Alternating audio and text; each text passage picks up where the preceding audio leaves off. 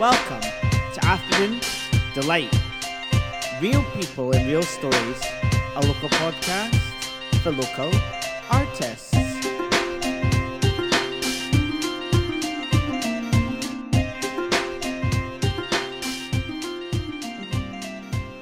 Hello, everyone. Welcome back to Afternoon Deelight with myself, Jordy Deelight. Do you know I am so emotional, as Whitney Houston once infamously sung. I am so, so, so emotional because we have three episodes left of Afternoon Deelight. Can you begin?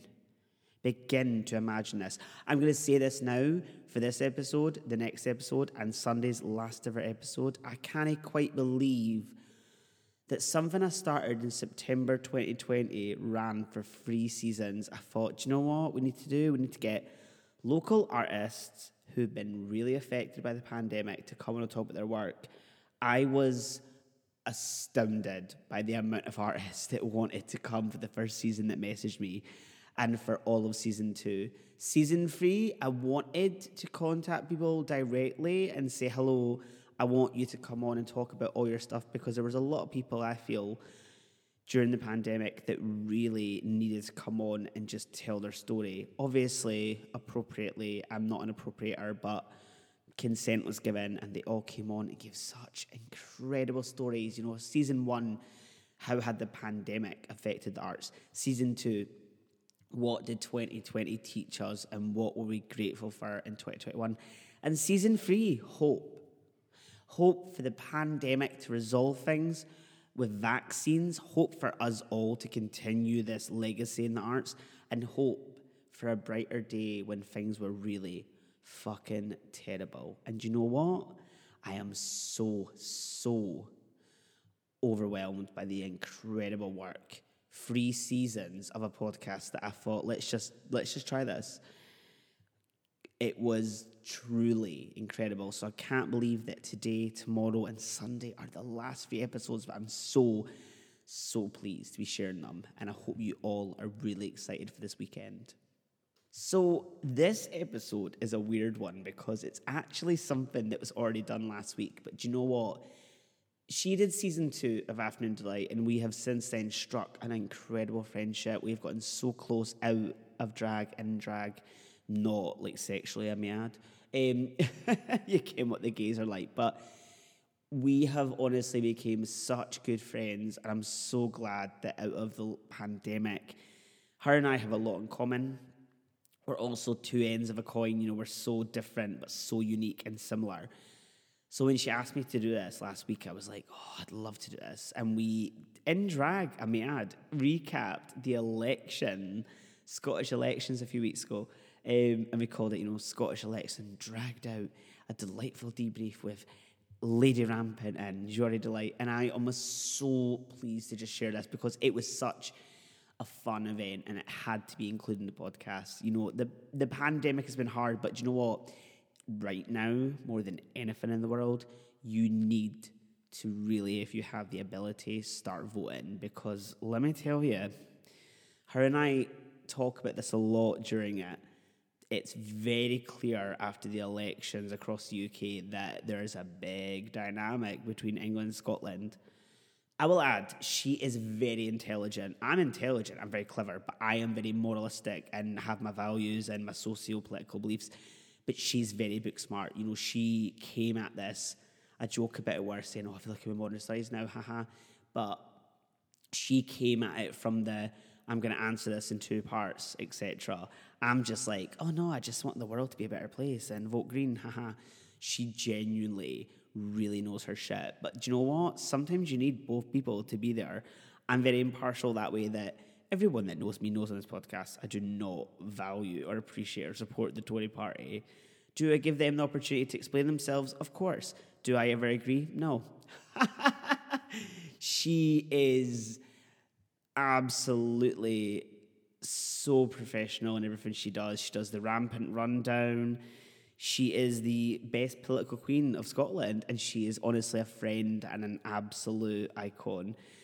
So, without further ado, I want to introduce you all to the third last, second last, third last episode of Afternoon Deelight. It is, of course, Lady Rampant and I doing the Scottish elections Afternoon Deelight special of the dragged out elections with both of us.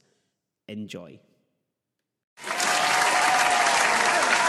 Okay, let's go. Well, hi to those who are watching. Thank you for joining. Uh, I think we have seven people watching right now, so hopefully some join later. And if not, then who cares? Thank you very much for joining us.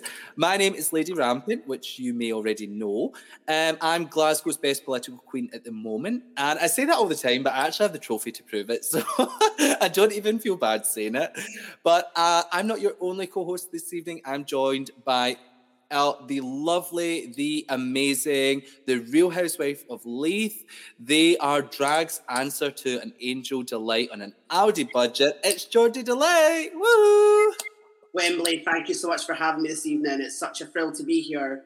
oh, Yeah, love that was it. A, that was a lovely introduction. Thank you. And yeah, the best political queen of Scotland, I think, is you. I'm I'm a socio-political queen. You know, I believe in politics, but I believe in getting pissed and talking about politics, not actually working in Parliament. I don't see me in Parliament anytime soon. Although there is an interesting story I have got.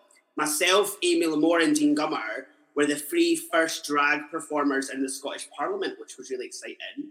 In 2009, I know, I know, and it was actually quite a good performance. I did "Hopelessly Devoted to You" with a Scottish flag. Oh, stunning. I love that. I absolutely love that. Well, Jordan, we have plans to start our own political party, don't we? What are we going to call it? Like drag power or like, I don't know. Like just got dragged out or the drag agenda. The Drag- drag agenda. I absolutely love that.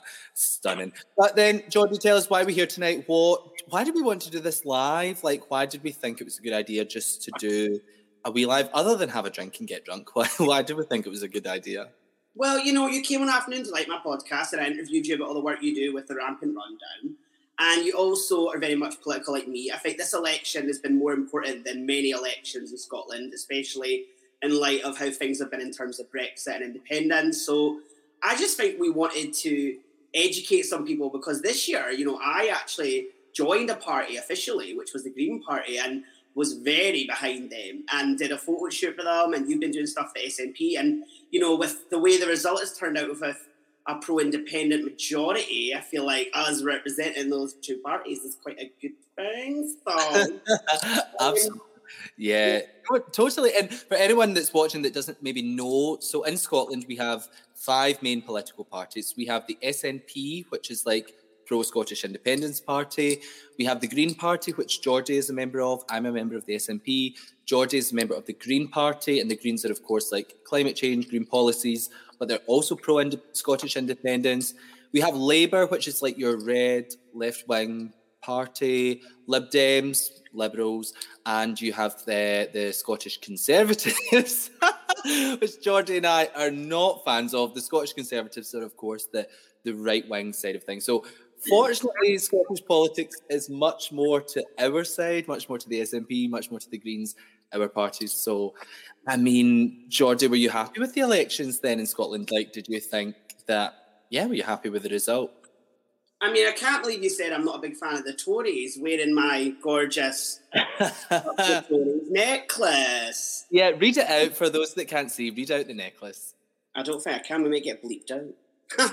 it's green though, which is very apt. If you check out Fuck the Tories Jewelry on Instagram, they do incredible stuff. I've actually been an ambassador for them in the past, so very apt, isn't it? Um, yeah, I mean, for the election result, for me, I think I was quite happy with the pro-independent majority side of it.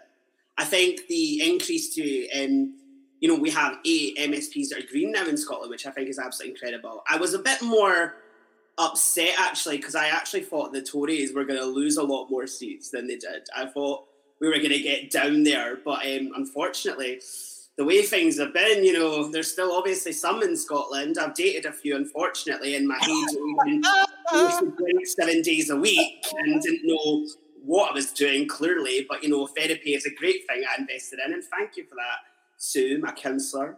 oh, we love Sue. We love Sue. Yeah. No, it's stunning. Well, Chardonnay's asked us a quick question. So we, we're gonna the process of tonight is we're gonna have just a wee discussion of the results and then we're gonna get to the Q and A. And of course the Q and A is about Scottish politics, but the Q and A can be about politics in general, or I know there's people watching from the Netherlands, so you can ask me about comparison with the Netherlands. Maybe you can help me out in the comments if I don't know the answer. But we've got a question from Chardonnay, and that is, ladies, what has changed for LGBT rights in Scotland after the election? Um, now, bearing in mind we've only had the election a week ago, um, so George, do you think anything's changed yet, or do you think we're still like waiting to get off the mark? What do you think? I think we're um, still at the beginning of that. I don't think that's going to happen overnight. You know, I think there's been a lot of unfortunate um, transphobes in any kind of party. And, um, you know, I'm not doing that for bias because you're an SNP supporter, obviously, but there has been transphobes in numerous parties. And I think one of the things that I really appreciated in the election this year was Lorna Slater and Patrick Harvie openly talking a lot about getting um, assessments for people that are trans or non-binary and getting them um, you know, lists in the NHS for transitioning, etc., just so hard um, and extensive, and especially with the pandemic. Let's face it, you know that the pandemic's made a halt for everything. You know, like on a total side note, like um, I know that down south, organ donations and transplants were becoming extensive and longer. Um, so yeah, I think I think we're in a good position. I reckon that with Joanna Cherry, for example, being removed just before the election, thank God. And if we've got any turfs in the comments, um, you can find me on Johnny Official. I will happily have a chat. um, but yeah, I think the fact we got rid of Joanna Cherry was very good. I think that there is hope, and that is something I've been covering in my podcast a lot recently. Is hope, and the election has given me hope, especially the fact that the Green Party this year put a lot of focus on LGBT inclusive education. You know, I actually got an email from them after the Joanna Cherry incident that they were running LGBT education workshops and trans identity workshops for staff and members of the party to come to. And I thought, wow, that is change for me. That's real change. And mm-hmm. I think there are people doing what they can in the right way, but unfortunately, it's like anything, you know, th- these things do take time. Um, but we've had a lot of time the last 14 months to get this stuff sorted, as well as the pandemic. So, you know, I'm glad people are making the change like you and myself. Yeah, I mean, to answer Chardonnay's comment, no, I don't think we've done anything yet. I feel like the Scottish Parliament this week has been getting settled and sworn in. And actually, there was something really amazing took place is when the MSPs were being sworn in, there was like a plethora of different languages uh, being sworn in. Like it wasn't just English, like there was probably 12 different languages, including British Sign Language from Karen Adam, uh, which was amazing to, to swear in. So I feel like we're on to a good start in terms of like being a progressive parliament. But as for LGBTQ plus rights, um, no, we've not done anything yet. I think the work is going to be there for the next five years. And I think um, the SNP did have a, a, very LGBTQ plus inclusive manifesto, as well as the Greens, and we have 72 SNP and Green MSPs in Parliament. So I think um, going forward, hopefully the next five years is going to be really positive for the LGBTQ plus community. I hope so. It's got to be, hasn't it? It's got to be. It's got to be. I mean, there is a lot of us in Scotland. You know, there's not just five queer people. We're all over the place. Leith is eighty percent gay. Not Leith is eighty percent gay. That's why I live here. the rainbow, the rainbow fox at CC's in the street. You know what I mean? Like, I live. I mean, I live with my parents in Fenwick, so it's not very gay down here. That's why I need to go into Glasgow. But um, thank you, Shah, for that question. I thought that was a good one to get started off. Hi to everyone else who's joined. Hi, Katie Black. Hi, Honey, my best friend. Thank you for joining. Um, yeah, so basically the outline of tonight is we're just going to give a, a debrief, an overview of the elections, and then we're going to get into some Q&A about the Scottish elections, about politics in general, or anything you want to ask. I mean, we're just here to have a drink and have a good time. So if you want to ask anything at all, then please feel free. Um, I thought I'd start as well after we drink. Important. For just giving um, a, a general debrief about the elections. Um, the elections this year were, were very different, of course, because of COVID 19. Um, so nobody really knew how the Scottish elections were going to go. But one thing that I'm really pleased about in this election was our voter turnout, because quite surprisingly, voter turnout in Scotland is usually like, well, in 2011 it was 50%, 2016 was 55, and this year was 63. And a few of the statistic people who write these reports, they've said they can't explain the, the increase. They thought voter turnout would decrease because of COVID, but it's actually increased. So that's almost two thirds of Scottish people voting in the elections, which is a big jump from 10 years ago in 2011, where it was only half. So I think no matter the outcome of this year, which I'm happy with, it was great to see so many people turn out and genuinely just vote.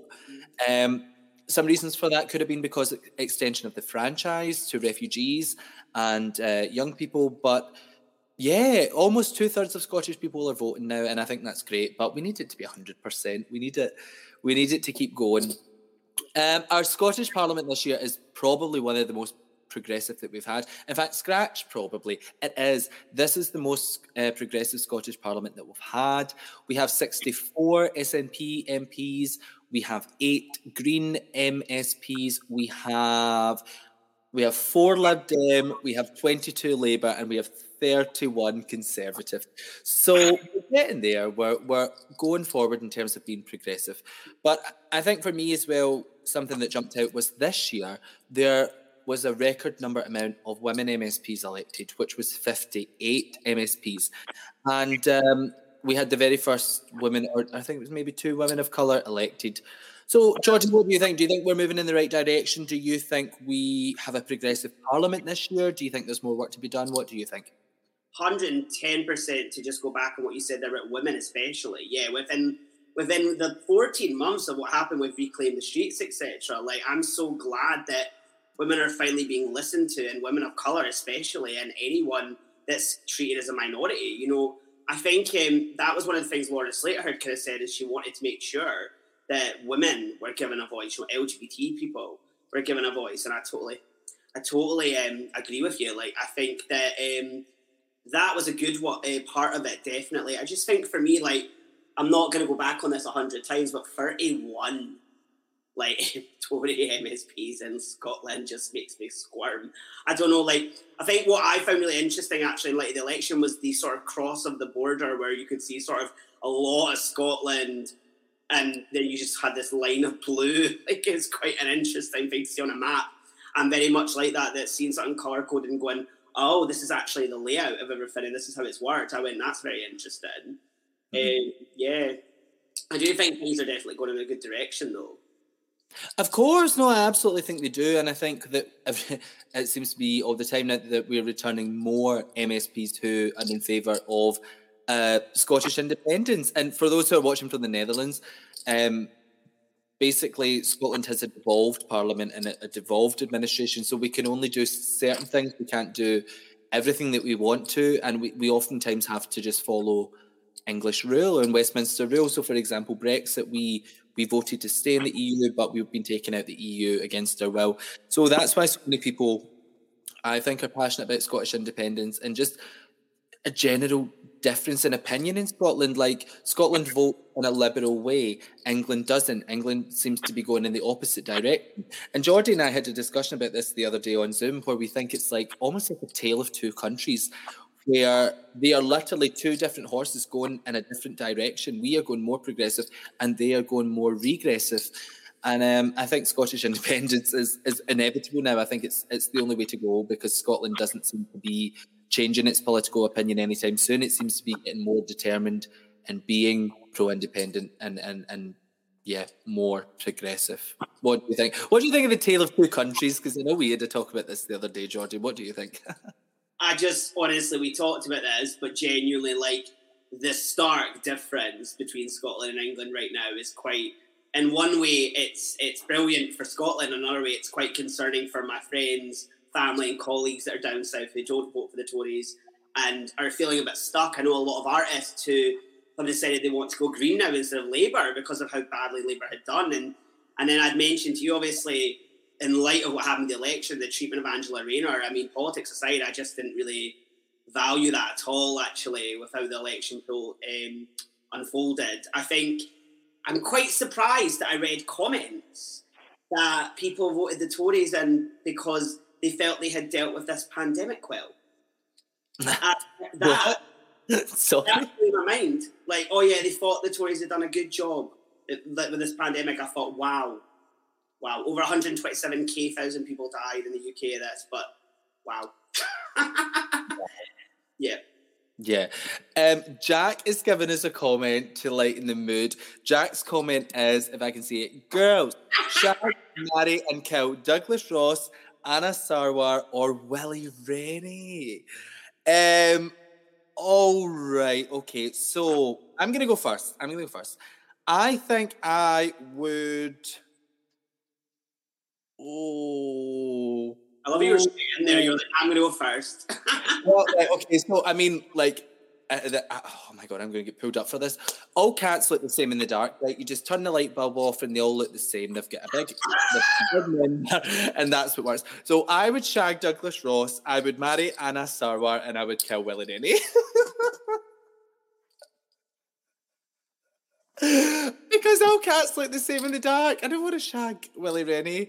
And, Anas Sarwar so lovely. So like I feel like he's someone I could be well, I say so lovely. It's not so lovely, but he's like he seems alright. He's somebody that you can get by with in life. Whereas Willie Rennie is a one-off bam and Douglas Ross is a one-off bam. So you only need to deal with him for a couple minutes, really.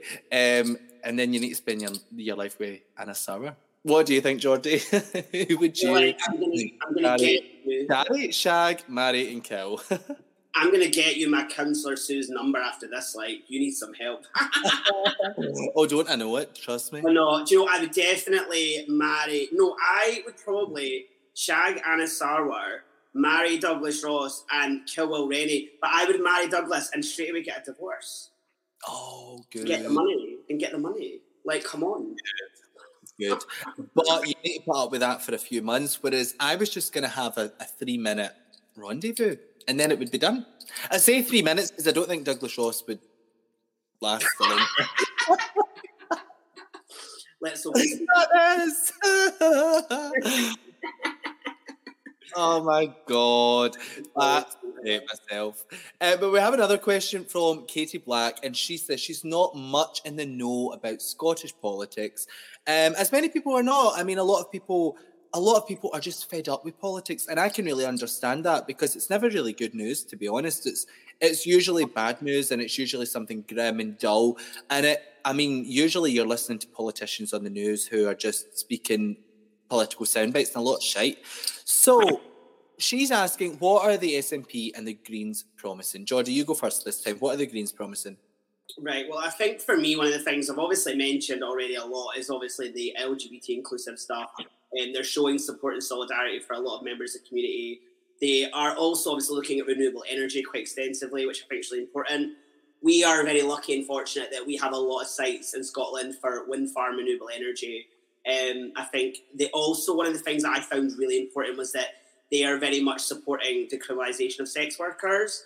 So getting sex workers' rights, I feel like anyone, regardless of gender sexuality, should be able to use their body how they see fit, in my opinion. So. Mm they're wanting to promise a lot of that.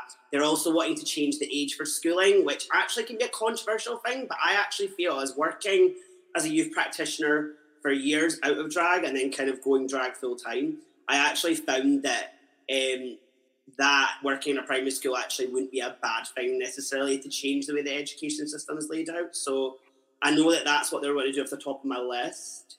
Uh, and they're obviously pro independent, as we've mentioned earlier. Stunning. Yeah, no, absolutely. I don't. I only know really about the Greens LGBTQ plus manifesto. I looked at it briefly, but um, in terms of SNP, they are promising Scottish independence after COVID nineteen um, is over. Once we're in our, our main recovery period, they are promising a national care service on par with the NHS. They are promising to build 100,000 new homes, where 70% of those are up for social rent. They are promising to scrap dental charges. They are promising to uh, make the ScotRail make ScotRail public and bring it back into public ownership. They are promising to reform the Gender Recognition Act as soon as possible to make the lives of trans people more streamlined and, and easier for when they're applying to uh, change their legal gender. Um, they are also promising to end conversion therapy. There, there's a whole plethora of promises, really. But for me, I think it was a very progressive manifesto. I think there are some things that, that um, that probably could be a little bit better, I suppose. Like I would have liked to have seen in the SNP some comment about non-binary, um, more work for the non-binary com- community in, in, terms of identification on legal documents, which we didn't seem to have. So I think there's definitely work to be done within the SNP. But I, am pleased with the manifesto that they put out. I think it's very progressive, and there are genuinely some really good policies there that I'm just like, yeah, love that. It's really nice to see. So I guess the next five years is uh, making sure that they keep up with that and, and, and keep to the election promises. And it'll be the same for you, Jordan, with the Green Party. I'm sure you'll be watching exactly what they're going to be doing in the next five years. Mm-hmm. 110%. I'll probably be emailing constantly to get the lowdown from my best pals, Patrick Harvie and Lorna Slater. Absolutely. Well, since we've had a little bit of an introduction, then that was the Scottish elections and a little bit of a debrief and and what we thought of the elections. Will we move on to the questions? I know we've been answering questions as we go. I'm going to take uh, Katie's questions off now, but um, since we're answering questions as we go, shall we answer some more? I've got my questions here. So will we get right into the questions and because we've actually got quite a lot, so let's try and work through them quickly so that we can answer them all. If you do, you want to ask the first question? Shall I go first, Jordy? What do you want to do? Uh, you can ask the first question.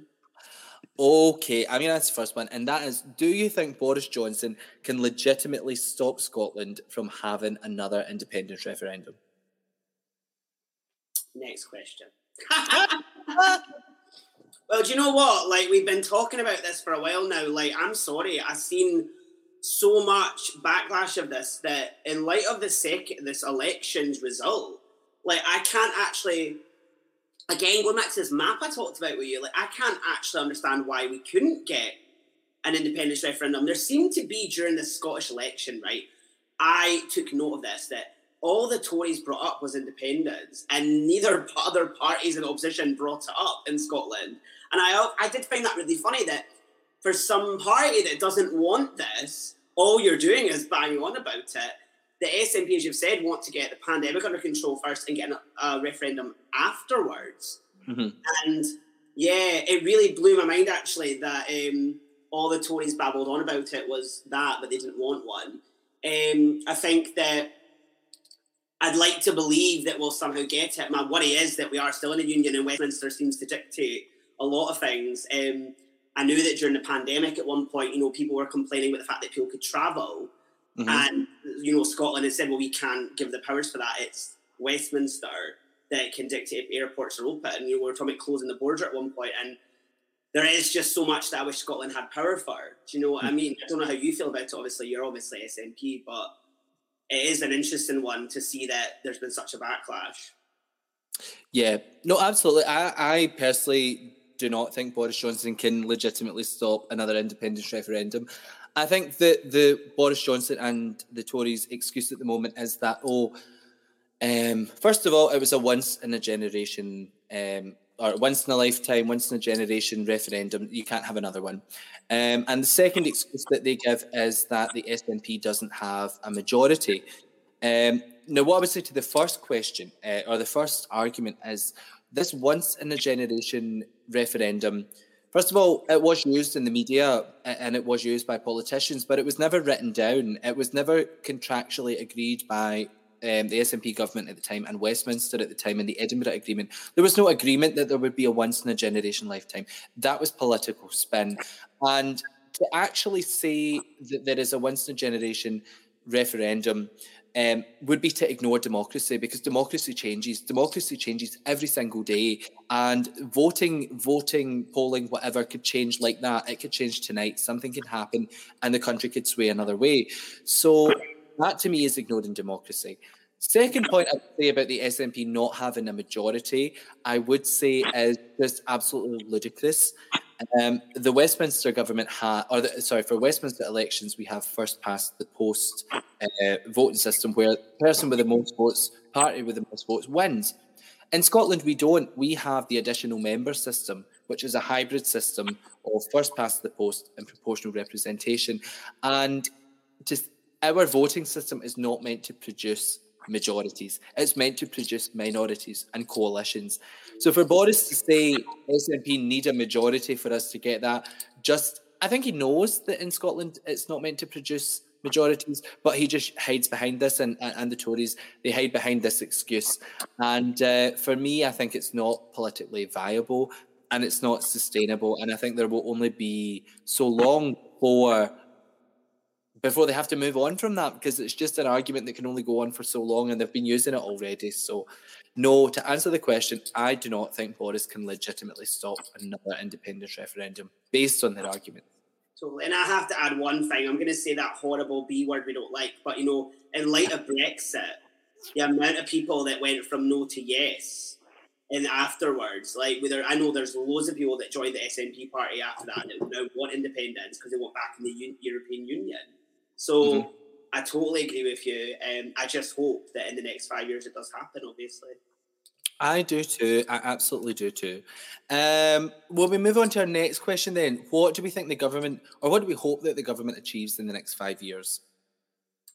Um, I think for me, like I would really just hope that this GRA GRA reform does happen. You know, like I feel like I'm not saying this to cause a stir, but you know, this was promised last time and it didn't really kind of go as well as it could have. So I'm hoping this time it is really. I've got a lot of trans friends who've said no, if not enough has been done.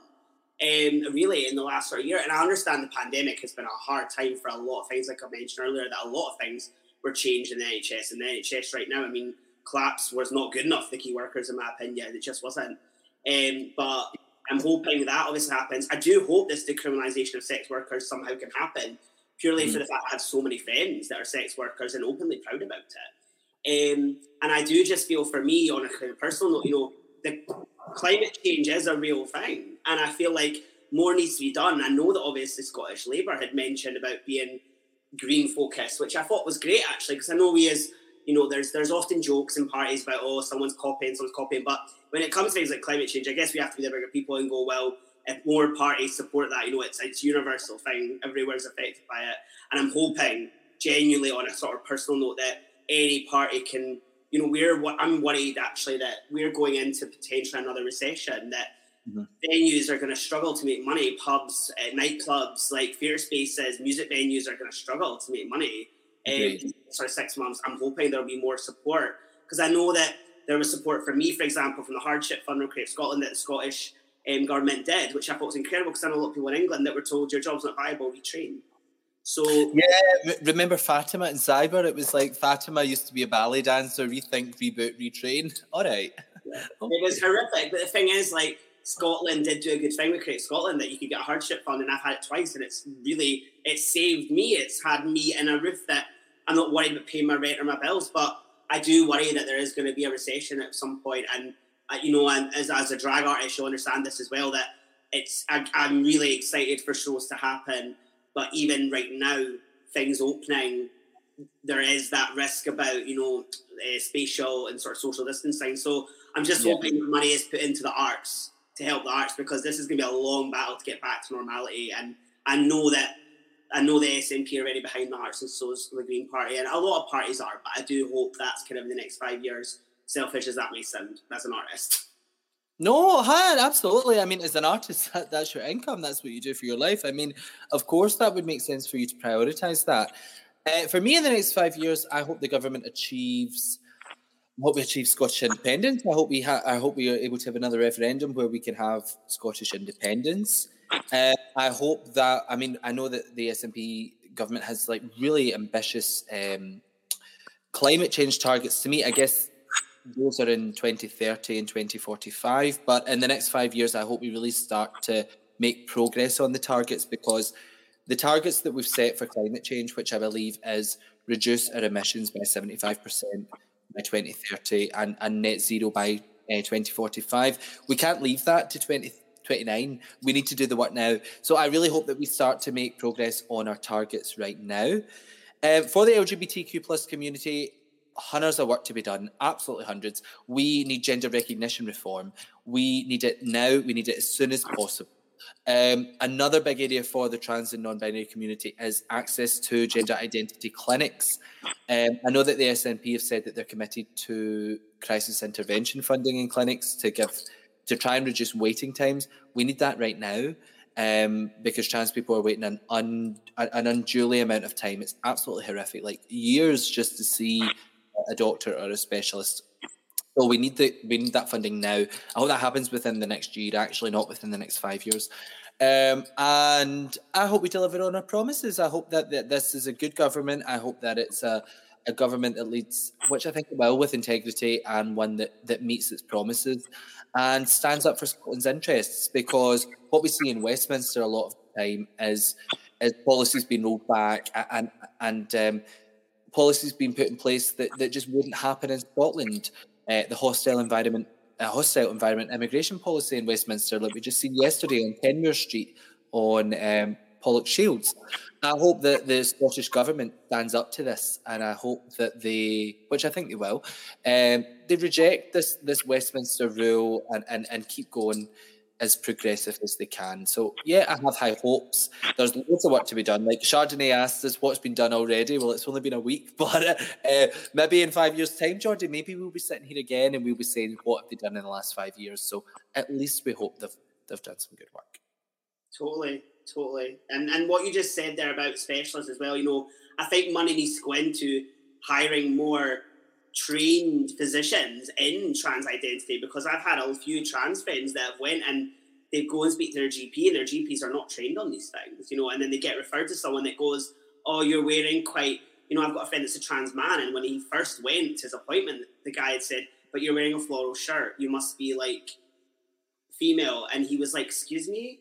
And that's it. Like we need more training done. I think that um, you know, when I'd got that email saying the Green Party had wanted to, after Joanna Cherry, like I mentioned earlier, do this inclusive workshop, I thought that's it. We need that everywhere. Do you know what I mean? So yeah, totally, yeah. totally agree with you. Yeah. So I'm going to ask you, what or do you think the political parties in Scotland, since we were talking about the climate there, do you think political parties in Scotland are doing enough to tackle climate change? What's your thoughts? And give me two minutes, and I'll be back. Let's hope everyone doesn't jump off now that I'm on the phone. I think um, in light of this, like I think a lot of parties are actually improving. I mentioned earlier, Scottish Labour have said, jokes aside about copycats, um, have mentioned they want to be more green focused. Um, I feel like any party right now really needs to be thinking about this. Like, did you any of you see the weather a few weeks ago if you're based in Scotland? Like, rain in one week, sunny the next. Like, this is real. I think when Donald Trump actually in the States had mentioned climate change isn't real, I thought, are you is something not clicking here? Like somebody's Dr. Ramani to get a narcissist diagnosis right pronto. Um, I know the Green Party are doing a lot for that. I think that's absolutely incredible and important.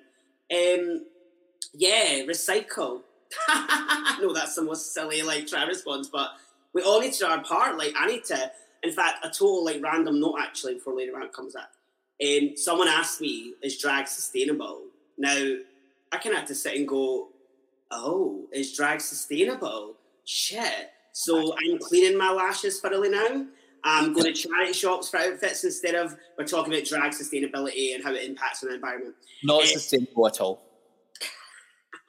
Truly, it's not. It's not. There's so much no, plastic no. in drag. Every every nail you put on is is plastic. Yeah, but I was saying, you know, do your limiting thing that I clean my lashes now. I'm like reusing nails. I'm going to charity shops for outfits. outfit. Got this lovely outfit from the charity shop in the corner of Barnardo's. Um, so yeah, I feel like we always do our part, but I think it's good. It's great that our party has offered to be more green focused. I just thought during the election when the Green Party is starting to do very well, it's a bit of a questionable thing, isn't it? But you know, I've covered my random topics. Uh, was this um, how, how would um, our Scottish political parties doing enough for climate change? Is that that part? Yeah. Um, no, my answer is no. I think we should be doing better. I think every, I think we're literally in an emergency. Like I don't think it's anything to be taken lightly. Um, I think that we have progressive policies, but you know that way when lockdown happened, right? Uh, and it was like drastic action has happened now. There's a, a, public emergency, and we're taking drastic action. And people really listened because it was the pandemic was happening right now and we can see results. Just because we can't, well, we can see the results of climate change, but just because we can't necessarily see them right now, a day or two, doesn't mean that they're not there. And I think we need that same drastic action now. Um, I feel that with climate change, it's less tangible, if you know what I mean. It's more a gradual thing. Uh, than the pandemic was, where you see a graph and you see a spike, and you can, you can understand why we're taking drastic measures But I mean, what does any of that matter if we're ignoring climate change? So, no, my answer would be no. I think we should be taking much more drastic measures. What those measures are, I don't necessarily know. I'm not a, a geologist or a geog- geographer. I was going to say geographologist, not a word. But you know what I mean? Like, I like. I do think we should be taking more drastic measures. I think um, the SNP, the Scottish Government, like I mentioned in my last answer, have quite progressive policies they are hoping to reduce 75% of our emissions by 2030 and be net zero by 2045. Um, I assume that those are informed decisions that we've made, but um, apparently the climate change can be irreversible since 2030. So I think that what that's nine years away. I think we should really be acting now and not in 2029.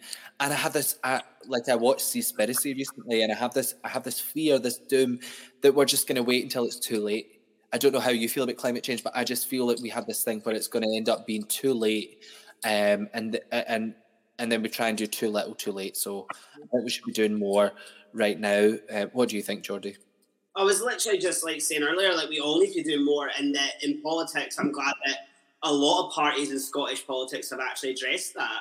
And um, yeah, like I know what you mean about that whole day after tomorrow vibe that you watch that, and all of a sudden the world is ending. I totally feel that way too. Um, no, I'm glad you brought that. And that's like, it's subtle differences that that's why I stopped eating meat. Because I was like, well, this is better for the environment to help everything. So I totally agree with you. Um, yep. Yeah. Good, good. We agree. I mean, we agree on a lot, Jordy. We do. We we agree on most things, apart from our voting. You vote Green and I vote SNP. Yeah. We agree on everything else. we probably do agree on everything else. Uh, do you have any questions for me, Jordy? You give me a question. I've been asking you questions. Give me a question. Um, yes, okay, I'll need to get them because you sent me them. Um, oh well, then don't bother. I'll read them out. I've got them. Them out. You read them out. I'll read them out then, hun. Um, well, okay then. What do? What's your thoughts on the SNP not getting a, a majority? What impact could this have? That's actually a good question for both of us because I think we might have different answers on this. So that's a good question. I mean, was it not a good thing for me? yeah, that's why I mean. I think it's probably a good idea. That's why I mean, I was just like, yeah, yeah. I was just being sassy. Yeah. Oh, but you know what? Like, I think I hate to say this, but I do just think I know in the queer community, especially, babe, that a lot of people. We had a few people actually message about this. We've got a question next that might tie really brilliantly with that. Is that yeah a lot of people LGBT went, I don't really want to vote for the SNP party in light of transphobia. And um, I do understand that in order for us to get independence, a lot of people that are my friends that are gay, bi, etc., that would went, well, I'll go SNP first and I'll go Green second. So a I lot, totally did. a lot of people did. Yeah, I totally agree. And I think that in order for, in my opinion, I don't know why, but in order for us to get independence, I actually think it's a good thing that Green and Scott and SNP are a bit more majority that way because I think for a while this has been the SNPs are wanting to get this, whereas now I feel like actually that's two parties showing interest in it. That just creates a bigger dynamic and a stronger case, in my opinion. Yeah. Um, I do just think as well that in terms of the climate policies, like I think it's really important that Green got representation. Like the fact is, I can see now if we don't break away from the union in the next sort of few years. Like I can see a lot of English people leaving the Labour votes and going Green now. Do you know what I mean? So yeah, totally. Oh, so what's my thoughts on the SNP not getting majority? Um, well, last Saturday I was actually at my friend's house um, outside. We were having some drinks, and I was really gutted the minute that I found out the SNP didn't get a majority. And my friends were like, "Oh, for God's sake! Oh, oh calm down, then, and uh, go and take five minutes." And the reason that I'm gutted bearing in mind the Scottish election system, voting system, is not set up to produce majorities. What upset me was because I know that Boris and the Tories use this shitty excuse, which is unjustifiable, that we need a majority for independence. I feel it would have been much harder to to block independence if we had the majority. We don't need it. We should never have needed it but I know that they will use that excuse. So yes, I was gutted. Of course, I was gutted. Um, and and and it is what it is. Yes, I'm gutted. Since since last Saturday, I mean, I've moved on a little bit from it. I realised exactly that. Do you know what? Um, Scottish people have spoken, like 72 MSPs in Scotland voted Green and SNP, who have a mandate for Scottish independence. And that's what lies going forward. To be honest, I am not one that believes in a state that would centralise power. I think power should be shared and everyone's voice should be heard, including the Green Party, who have progressive green policies and everything else. So I think that's where our work lies going forward, and I think it's the SNP and the Greens need to sort of unite on the front of independence, which I'd like to see because also I am an SNP member. I vote SNP. I love the Greens. I think the Greens are fab. I, I, I like their manifesto. I like what they do. So me, I don't. I'm not one of these people that would doesn't think we should work with any other political party. Bullshit. No, independence should be for everyone in Scotland, not just for SNP supporters. And and, and I've really changed my attitude since last Saturday. So yeah, I was gutted, but now I think if we want independence, it should suit everyone in Scotland and not just SNP supporters. And I feel that's really mature of me. I feel like I could sit here and be raging, but do you know what I mean? I think I think that's just I think that's the way that we should be going forward. I love that. That's my opinion. You're me to be an adult. I know. I'm an adult till I have a drink. I'm like, I'm a mature adult. No, I'm not. I want to read this question from Chardonnay. Is that okay? Uh, yes, it's on the. I put on the screen. Yeah. so light-hearted. I'm here for this, babe.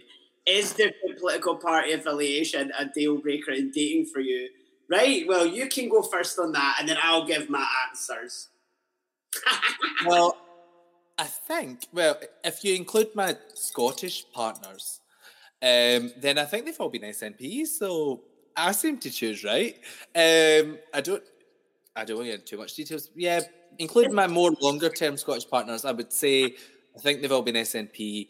Um, but no, somebody did match me on Hinge. Wait to hear this. So on Hinge, I have it, it asks you that question. Hinge is obviously gay dating app. I don't know if you have it in the Netherlands or whatever, but it says um, you should not go out with me if and my my answer was if you vote Tory and then I matched with this guy because I thought he was uh, handsome and then he wrote back saying oh but I vote Tory and I'm like oh here we go. And then he said so would you not date me? And I said well you would need to prove why I should date you. And we had a wee bit of a flirt but I was just like you look posh. Like I just I don't see it for me. I don't. Um so to answer your question actually, to be honest, no. I think, I think if you did vote Conservative, you fundamentally have different beliefs, truly, and I would really struggle to spend my life or or, or, the, or a long period of time with someone who who did um, believe in those things. So yeah, for me, it probably does make a difference. If it was if it was Green, Lib Dem, Labour, nah, all right, I can convince you. But if it's Conservative, it's probably a no. Well, I'm here to give you 28 reasons why not to date a Tory, including sex. you know, I find that so funny. Do you know what, right? My biggest mistake was that, like you said, you know, someone said to me when I was dating them, oh, but I vote Tory. And I didn't do what you did. I should have left. No, I did. I'm only kidding. Um, do you know what? I actually I tweeted something like this Chardonnay a while ago um, as part of research for a play I'm writing. And I had put on Twitter like, does politics affect your dating life? Yes or no? And I got 89% yes, and literally 11% no. I think the two people voting for you were Tories. Um, do you know what? All jokes aside, I I have got a big thing as someone from the community that I find it hard, genuinely, to understand. Uh, you know, anyone LGBT that does vote conservative, but I'm willing to hear people out. I'm very liberal minded. I go, well, explain to me then. Explain it. Tell me. Um, if, if, someone votes SNP, I mean, I've dated people that vote SNP. I was a, actually an SNP supporter in the last general election. Uh, tactically, I voted tactically because I wanted independence, um, but I was never a member of an actual party back then. Um, and I wouldn't. I once chatted to a guy actually who worked in Parliament who was like, "Oh, I vote Labour," and I was like, "Well, it's not as bad as Tory, I guess." but um, it's not as bad. I mean, it's it's not great, but it's not as bad. but um, but yeah, do you know what? Like, I just um, politics aside, like. Um, I do just ask someone when I meet them, like you know, um, are you a top or a bottom or verse? you do you ask that question? Do you ask that? Yeah. oh my god! I don't. I never ask that question. I try and guess. I really, I try, I try and let it go on for as long as I can without asking, and uh, but then sometimes you just need to double check. Kind of. For me, for me, it's not a big deal, but yeah, this is why we never worked out. This is why you and I never worked out, Lady Rampant. You know what I mean? Two bottoms don't off. We we've given up on our romantic life, Georgie, but we are going to start our own political party instead. We have we have uh, an ulterior motive. yeah, I'm here for that. By the way, the first day drag MSP, I can get behind that. We do. Chardonnay says, perks of being verse, I never need to ask. Thank you for the TMI. no kidding on. I think I gave TMI as well.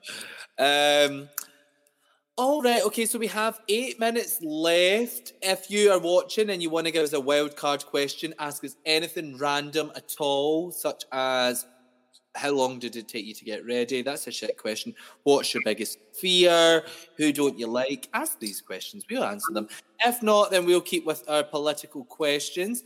And our next, col- uh, our next political question, actually, let's well, we did get a we did get a very full political question, which uh, which I appreciate, um, and I feel like it's one that I should answer, so I'm going to read it out. Yeah, answer. Um, and the question is, and this will probably be our last serious question for the night. Uh, the question is asking as somebody who is also in favour of independence, do you have any qualms voting for the SNP? And if so, what do you think the solution is? Personally, I find myself torn as many of their MPs are transphobic, anti abortion, and generally much more right wing than myself. I worry that because the party has yet to effectively stamp this out, along with other issues such as GPs across the country refusing to provide HRT to trans people. Um, that was asked by SCX World. I, I, don't know if I said that right. Sorry, the artist formerly known as Claire Successfully. Um, so, uh, first of all, I'd say thank you for the question. Um, I think that's a very fair question. I think it's a very big question. Uh, there's a lot in there, so I'm just going to unpack it a little bit. Uh, I'm going to start with Do I have any qualms voting for the SNP? No, I don't. I think that the SNP are, in my opinion, the party that stands up for Scotland's interests the most here in Westminster and abroad. Um, I do think that they have a very progressive manifesto. And like I listed earlier, dental charges, 100,000 homes, public ownership railways, National Care Service. If you look at the manifesto, it's genuinely really progressive. It, it's a really good manifesto. So, do I have qualms voting? No, I, am a member of the SNP and I voted both votes SNP because why would I be a member of a political party and, and choose another party? Tactical voting, yes, but no, I voted for my party. That aside, do I think there are certain problems? Absolutely. and I think there are, are, are, problems that need to be addressed within the SNP. Um, I think those are uh, drug deaths in Scotland. I think you mentioned transphobia. And of course, there's the issue SNP have been critiqued for centralising power from local authorities. And I think that these are generally all legitimate critiques of a political party and critiques that I would make myself. And, and to me, that's democracy because that's what pushes parties forward. Um, regarding the issue of transphobia, because it, it, was touched on with the HRT, I'll, I'll take that to the side. Um, to me, transphobia and any political party in Scotland, any person in Scotland, political party, organisation, anywhere is abhorrent. It should be condemned. It should not it should not be given the light of day. It's absolutely awful, and um, it's really regrettable that there have been MPs and MSPs in the SNP who have been transphobic. Uh, and it's much personal regret to me as an SNP member and voter. So I really feel your pain there and, and not being able to align with the SNP because of that. Do I would I still vote SNP based on that? Um, probably yes. And the reason that I would say that is because the majority of SNP, MSPs, and MPs are not transphobic. This is a small minority, in my opinion. And these people, no, I don't agree with every MP and MSP, uh, but I think I would struggle to find that in any political party, whether that be Labour, Conservative, Lib Dem, Greens. I, I, I don't feel I'll ever be able to agree with 100% of that party, and neither will probably anyone. Um, but I do think the critique's legitimate, and I do understand the reasons for asking it. As for solutions, uh, do I have all the solutions? Unfortunately, I'm sorry, I don't. I wish I did. I, I really wish I could click my fingers and these could go away, but I don't. I am a drag queen. I'm I, am i am not a politician. I'm not an elected official. I, I'm not representing the SNP. Sometimes I do, but I'm not representing the SNP in a way that's elected. So I have no say in what goes on. But what I do know is that in my capacity with the SNP, without for independence, the LGBTQ plus wing, I'll do everything I can to to pressure and lobby the government and the party. Of course, I will, um, because there's nothing I want to see more than LGBTQ plus liberation across the board. Um, the SNP have committed in their manifesto to tackling transphobia, improving access to gender identity clinics, and reforming gender recognition law. So, for me as an SNP member, that's where my work lies going forward to make sure that they follow up on that work. Um, and yeah, I think I, I think I think that uh, for me as well, it's also very legitimate for me to stay in the SNP and, and for me to vote SNP because I think if all LGBTQ plus people left the SNP, then they're, they're, the LGBTQ plus voice would be left behind and we wouldn't be listened to. So we need LGBTQ plus people to stay here and do the work going forward. And I'm absolutely committed to doing the work going forward. I make no mistakes about it. Like I'm a political drag queen. This is what I do. So you can be assured that in my work, I'll be absolutely pushing for that going forward. But I do understand your concerns. I do understand the critique, and uh, it's very legitimate. And I feel that it's, it's regrettable that you no longer align with the SNP. I hope to see you again in future, but until then, I'll be cracking on with the work. Thank you. Class for Lady Rampant on her speech to be First Minister. that actually brings me on to another thing I want to ask actually you, and I'll offer a comment at the beginning, a question we were given that I wanted to bring up just in light of the Scottish election, if this is okay, was how did we both feel the First Minister had dealt with the pandemic? It was totally not to the election, but in a way it also was, and I felt like it was an important conversation to have. I'm obviously biased because obviously I got that letter last August from her saying that I was an icon for winning an award, and I was like, "Thanks, Nicola, I love you." Um, but, Nicola Yeah, she wrote me a letter saying congrats for like the award and that I was an icon, etc. for CF right. and LGD. Can can we end the live now, please? Because I have never received a letter and I'm raging. but you know what? Like politics aside, like I have felt that for me being someone that was shielding last uh, year, this time last year for 12 weeks, and it became 16 weeks, I actually remember everyone in England with CF saying to me they were quite, you know, when I was like, oh, I can't believe I'm not going to leave my house this early, blah, blah, they had said, no, no, Scottish government are dealing with things well. Like, you should trust in the fact that they're doing the phasing system. So I can imagine that this week people are worried about the travelling situation in Glasgow and stuff, and I know it's hard, but genuinely these things are happening just to prevent the transmission. And I actually think, in light of it, I think more could have been done, like I've mentioned earlier, a lot about lists for people that are trans wanting to get the right um, assessments done and to get you know hormone therapy, etc. Um, I do totally, but I do also just feel like I give my hat off to her as a First Minister, Nicola Sturgeon, for how this has been dealt with in comparison to down south, because I've got a lot of English friends of CF. And I also give my hat off to how she dealt with, in light of the election, the I can't even begin to talk about it really, but you know the the um, right wing sort of the the racist uh, member of that party that came up to her and started on her. So I actually oh, do. Of the Britain, the former Britain First Party, I think I forget her name. Yeah, I know who you mean. Sorry, it was in the south side of Glasgow.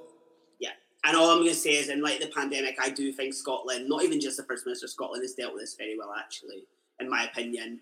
A couple of things for venues, etc. But I just think for people like myself that were shielding, things were done the right way phases. And I know that we were asked that. And obviously, if you want to offer any comment before we take last minute questions, feel free.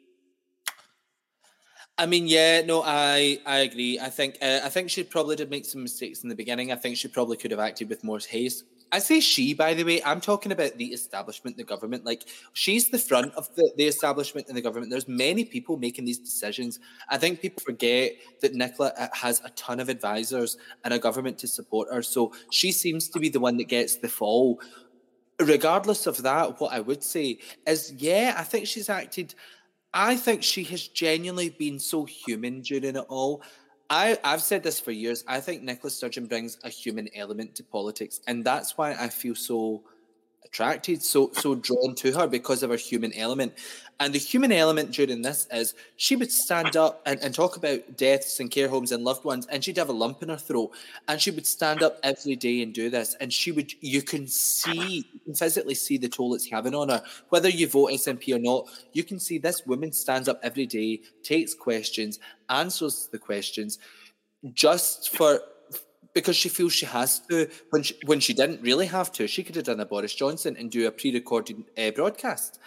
Like Oh, I think she's fantastic. No, I think she has. I think um, I think it's been a difficult situation to navigate, and she herself admits she would have done things differently.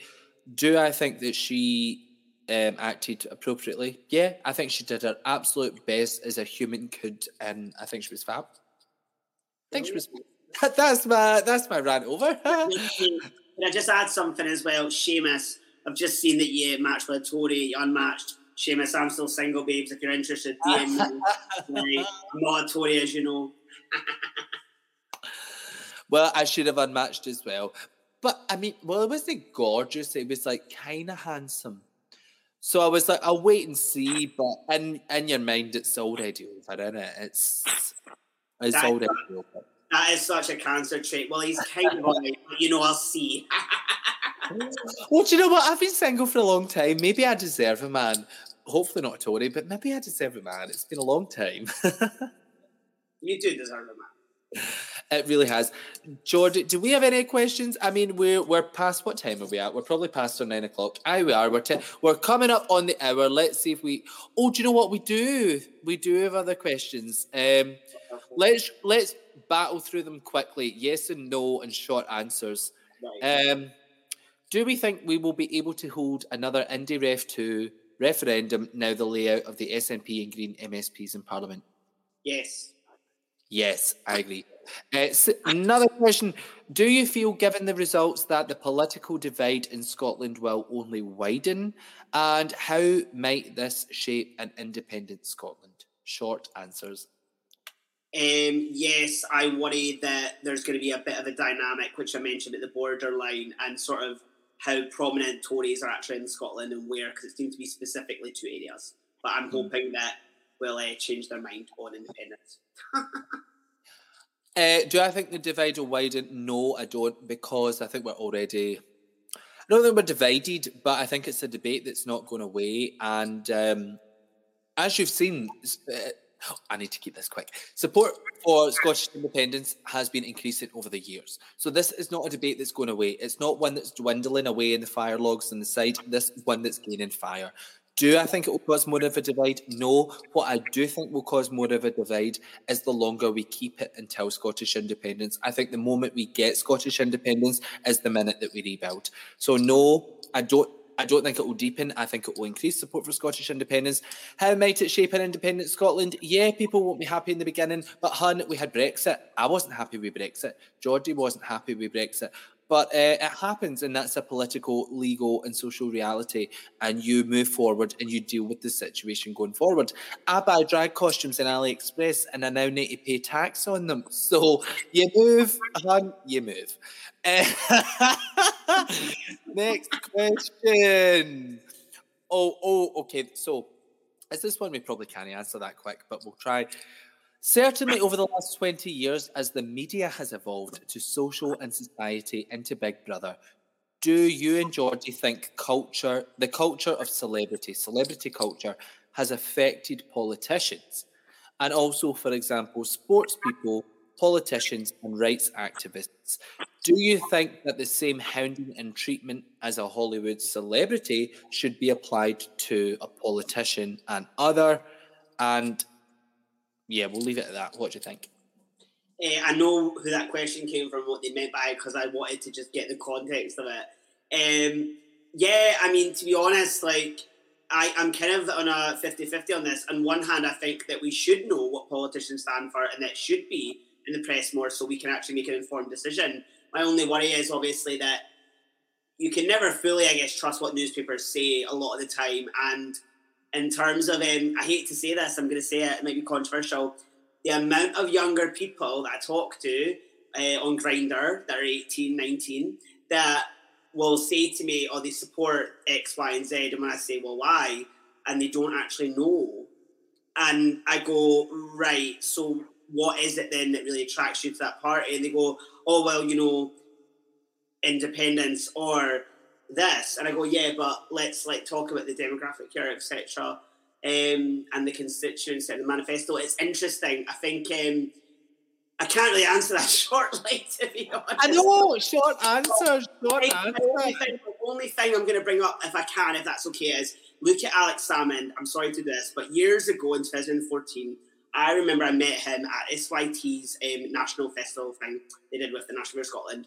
Incredible festival. But I remember everyone fucking losing their shit over it, going, he is incredible, he's amazing. And I thought to myself, I'm not really sure. And I remember everyone acting like they thought he was incredible. And years later, look where we are, you know.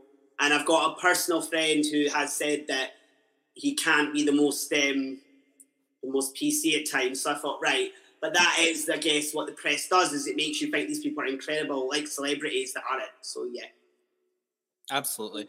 Um, my answer is um, yeah, I think the internet has caused a boom in in everything. Uh, as for celebrities, celebrities have always been hounded in magazines, and I, I don't necessarily think it's fair. I don't think it's usually a trade off that you should have to pay for being good. At, if you're a good actor, you shouldn't necessarily have to be trashed in the media. No, buy with that. Don't like that. Um, as for politicians, I think that it's a good thing because I think that the internet has provided more accountability. So, for instance, it, maybe 40 years ago, a, a, small group of people in a party would know about a receipt or, or something claimed. But nowadays, you put that on social media, 10,000, 20,000, 30,000 people will retweet that, and people can see themselves what this politician is doing. So it leads to increased accountability for politicians, which I don't think is a bad thing. If you apply that to artists, if you apply that to drag queens, human rights activists, no, fuck off. We are not we are not elected officials. We are not um, Hollywood stars. Well, we might be one day, but not right now. But we, we're not Hollywood stars. We're not politicians. We don't need to answer to you. Like, I get a lot of uh, tweets and my DMs and stuff like, why did you say this? Explain this. Why did you do this? And I'm like, no, like, I, I don't need to answer to you. Like, I'm a drag queen. I, I love doing drag. I perform. I make money. I don't need to answer to your anonymous profile if I was a politician, then those questions might be legitimate because they might be coming from a constituency member. But in terms of applying it to everyday people, everyday people like drag queens and artists, no, I don't think we should have the same scrutiny just because we're, we're online. I, I, don't believe in it. I'm sorry, I don't. And again, I don't believe we have to answer to anyone other than ourselves, unless we're doing something wrong and then we answer to the law. But apart from that, then no. I must have misinterpreted the question. I think it was about holding politicians accountable, like we do celebrities like Johnny Depp, for example. And mm. so I must misinterpret a little bit. Oh no, I was answering the second part about like human rights activists and, and stuff like that. Although maybe I misinterpreted it. maybe no, I'm no. the thing is, you're right though, and to be honest, like Terry Hope example, like they are incredible, and I was so glad that they went on Twitter and they mentioned stuff and accountability. Like they are just absolutely brilliant. So I totally agree with you on accountability and in terms of politics and stuff. I do, I do, I do just feel a little bit though when it comes to drag and celebrities that we're living in an age now, and I hate to say it, but I'm not going to comment on cancel culture and not be this big thing, but we need to just sometimes. I spoke to actually a really good director at the show Must Go Online who said to me, the only thing we can do to fix our mistakes is hold ourselves accountable and apologise and do better. And I said, yeah. So I do agree with you completely that we can't be like, well, if your political beliefs this way. But I think in general, if you're in the public eye, I hate that it's gone this way in a way, but you need to think about what you say. Like I've made mistakes. Yes. I'm, not, I'm not perfect. I've made mistakes, and the first thing I do is pull my hand up and go, "No, do you know what? Actually, I do apologise. And yeah, so I do agree with you. I just think it is unfortunate the way of social media. I think, but yeah. And I agree with accountability. If if you put shit online, if you're a drag artist or a a politician or no sorry if you're a drag artist if you're an activist and, and you put stuff online that that's not good or or it's racist or transphobic or whatever then yeah then then yeah you expect to be called out on that because that's not cool but if it's just your general everyday life or thoughts and stuff, then no, you're not accountable. If it's negative views, if it's perpetuating hate, if it's homophobia, biphobia, transphobia, uh, misogyny, then yeah, call it out, and and and that's that's what we learn as individuals. So yes, um, that was another loaded question. I think we've answered all of our questions, Jordy. Is there anything else you would like to ask? Anyone, anyone who's still watching, anyone who's here tonight, um, that wants to ask a question, please do. Jordy, do you have any other questions for me? Before? Uh, I'm trying to think off the top of my head um, from the questions I was emailed. Um, Oh no, we've finished them, honey. We've answered all of them. Don't worry. Oh, and- I thought that. Well, then no, I'm just filling up my wine. Sorry, I'm uh, DJing later tonight, so that's why. Um, I don't really. Uh, no, not at the top of my head. No, actually, everything's been covered so far. Stunning. Um, but thank you, Jordy, as well, for joining me as my co-host tonight on Scottish Elections Dragged Out. Uh, I hope you had as much fun as I did. It's been an absolute delight to be here with you, Lady Rampant. A delight. Oh, we love that. It's been a delightful debrief evening. it's been a delightful debrief. I can't wait to the after party. well, we're going to finish here, but to everyone watching and also to you, Jordy, thank you and cheers.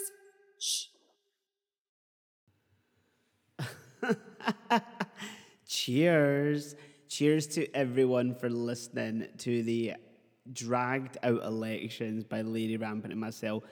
I hope you're all having a lovely Friday um, evening listening to this. When obviously we did it, we kind of were like, do you know what, let's do this for a laugh. Um, I know Lady Rampant particularly gets very um, excited but nervous with these things. I was like, God, we're just having wine, talking about politics. It's literally an afters at mine at four in the morning without people watching.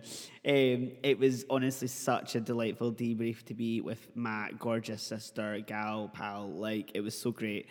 Um, like I said, obviously, listening to it, she is very educated in politics. So am I actually, but my party. Um, one of the things that I took from this when I did it was I really need to read up a bit more about all the political parties. Not because I have any interest in them, in all honesty, but I did this. Um, it's called an enlight an enlightenment agenda, and when I finished that book, keeping the love you find by Harville Hendrix, it was like you need to come up with your own enlightenment agenda, which is sort of a if you're going to date people and it's they're interested in things you're not really interested in or you don't really know much about you need to proactively make effort. And I've got a big thing about that, that, you know, I've dated guys that have been into fucking football and I've sat there like, you kick a ball, okay. so I legit was like, I did my enlightenment agenda, and one of the things on that list was, you know, research more about politics. I joke about it on the episode, being like, oh, I've dated loads of Tories in my life. Unfortunately, that's not a joke. You know, life can be much uh, filled with jokes, but it's genuinely not a joke, sadly. I've made a lot of work about it. It wasn't a joke. Was it intentional? God, no. Usually I find out that one or two weeks beforehand, and I go, maybe time to end this. And you know, Lady Rampant, I've got Sue's number on Speed Dial, babe. So if you need her, just let me know. But I genuinely was like, I do need to read more about politics because it's it's one of these things that I'm informed about my party. I believe in my party. Lorna and Patrick are incredible. I do think, despite political agenda and belief that Nicola Sturgeon really did nail the pandemic. Um, I'm not, as Lady Rampant knows, a huge SNP supporter. I do believe in independence, so seeing an SNP and Green majority fucking made me so happy because that's what it should be. Um, and I do hope that they will come together and unite to create a better Scotland for everyone. And in light of the election, we can all see the divide. Sorry, borders, I feel for yes, but you voted for it. You voted for the Union and the Tories, but I can definitely see it and I hope that all of you listening to this enjoyed it. And hopefully, the Lady Rampant and I educated you more. One of the biggest things for me was that the Green Party, everyone assumed it was their climate change and their LGBT inclusive manifestos, but it wasn't for me. And I've said this earlier. It was their decriminalisation of sex workers. So many of my friends, straight, gay, bi, lesbian, trans, cis, all of them, sex workers, don't have worker rights. And I thought, wow, this party is here for that, and I'm here for that party. It was an honestly such a great experience. We had a blather afterwards for an hour and a half, getting pissed. We had, we had a lovely moment. We're very good friends now. I have a lot of time for her, and she has a lot of time for me. She's such a caring soul. She's very emotional. She's a typical cancer that way, but I love cancer, so that's fine. Um, it was a great, a great night, and I'm so glad that I could share with it with all of you, and I hope you all enjoyed it. It was honestly such an incredible, fun-filled evening, and I think with politics, you know, hopefully the drag agenda's coming. Who knows? In the next five years, we'll just drop the arts. You know, she and me will go, fuck drag race. We'll just go Parliament. it's honestly amazing. So, Lady Rampant, love you, babes, and anyone listening, hope you enjoyed it, and go and register with a party unless it's the Tories, and make sure you vote next time. Join me for tomorrow for Afternoon Delight. Um, I've got Alana Carson from Style Fixers, the other half of Jamie and Alana. We had Jamie Blaze, season two, and we've got Alana Carson talking about Style Fixers, her work in makeup, fashion, and ADHD. Such an important conversation to highlight ADHD diagnosis and what it means. And then on Sunday, my last guest, let me tell you, when I tell you this last guest is incredible, I can't wait to share it all. But until then, enjoy your weekend, get on a wee wine, stay safe, and honestly, see when you've got the hangover tomorrow, remember to breathe.